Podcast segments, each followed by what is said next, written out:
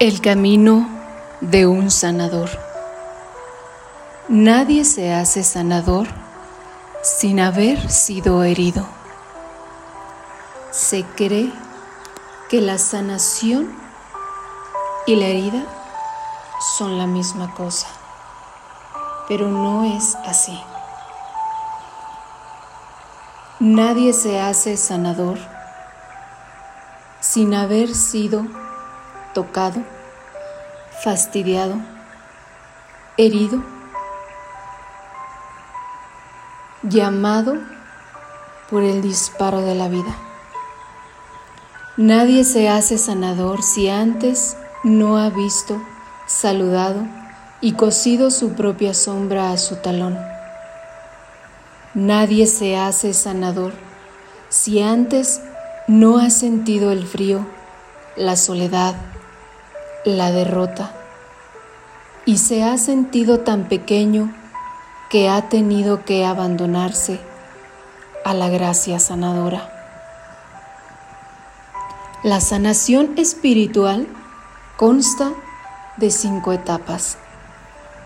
Despertar, purificación, iluminación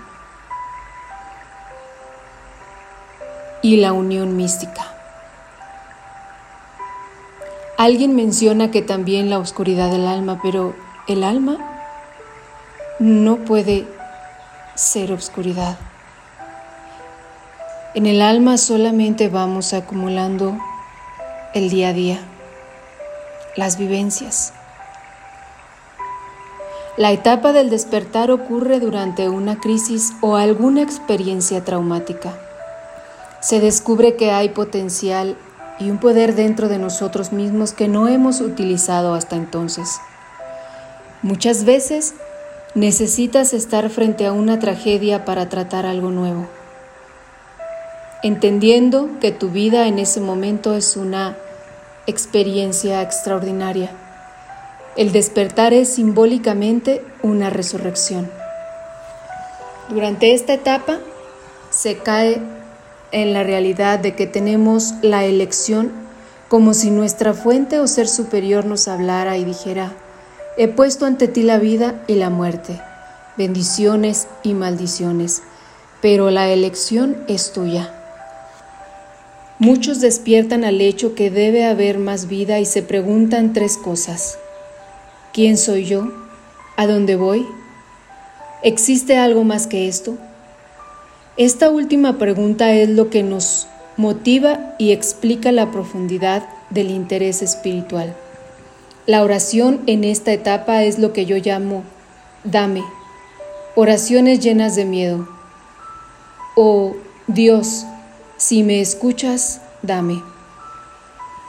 La etapa de purificación es una etapa maravillosa donde estamos trabajando en aquello que nos mantiene alejados de nuestra fuente haciendo todo lo posible y hasta lo imposible para remover de nuestra vida aquello que nos impide sentirnos en la presencia de un Ser Supremo. La lucha más grande en esta etapa será contra nuestro propio ego, la materia, esa parte de nosotros que no quiere que un ser superior nos domine. En esta etapa nuestra gente descubre lo que se llama oraciones de afirmación empiezan a experimentar cosas que ahora comprenden. La tercera etapa que llamamos de iluminación puede ser una etapa peligrosa que puede ser destructiva, pues confrontamos nuestras creencias y ahora empezamos a conocer, a cuestionar nuestras creencias, pero cuando se presenta la iluminación se empieza a dar gracias a nuestra fuente por lo vivido y se experimenta el verdadero valor de vivir, pensando que la vida vale la pena vivirse. Este es un ejemplo de revelación. La espiritualidad es lo que yo soy. Sin embargo, tiene que haber un balance. Nosotros no somos amantes de nosotros mismos. Estamos sedientos de paz, armonía y gentileza, no separación, soledad, alineación y competición.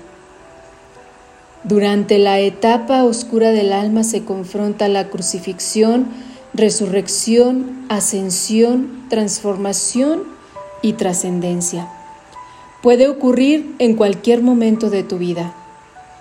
Tu ser superior quitará todo de tu vida, hasta lo bueno, para traer algo mejor, sin permitirnos vivir en la mediocridad, para traer la excelencia a nuestra vida. La noche oscura del alma es una de las etapas más poderosas de sanación que un individuo puede trabajar y superar. En la etapa de unión mística, poco importa si se ha sanado físicamente o no. Ahora nos hemos superado y estamos más allá de lo físico. Hemos trascendido porque sabemos que nada es imposible. En esta etapa dejamos de culpar a los demás por nuestra condición hemos entendido cuál es el propósito de nuestra propia vida.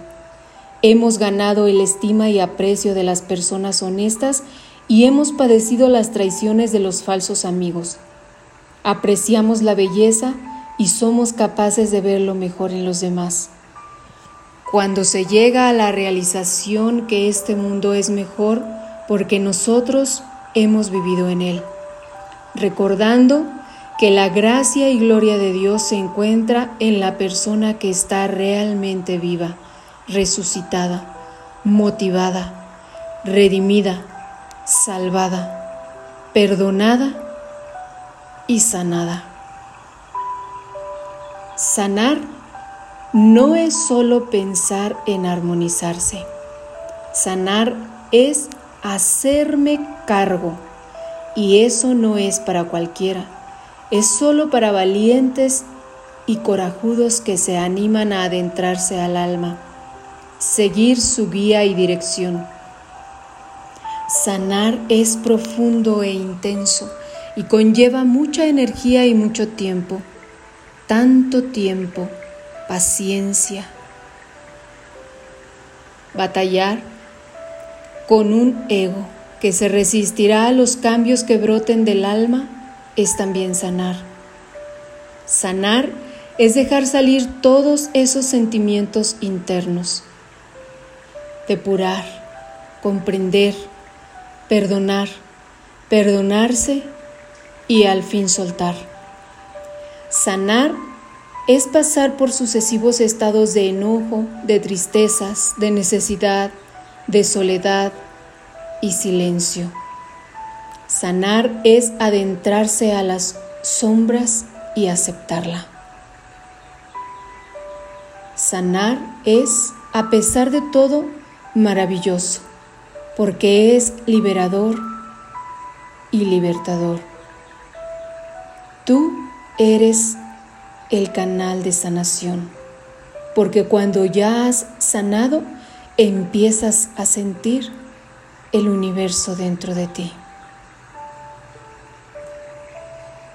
Te abrazo el alma, mi hermano. No hay distancias para los que se aman. No hay separación para los que estamos en la luz.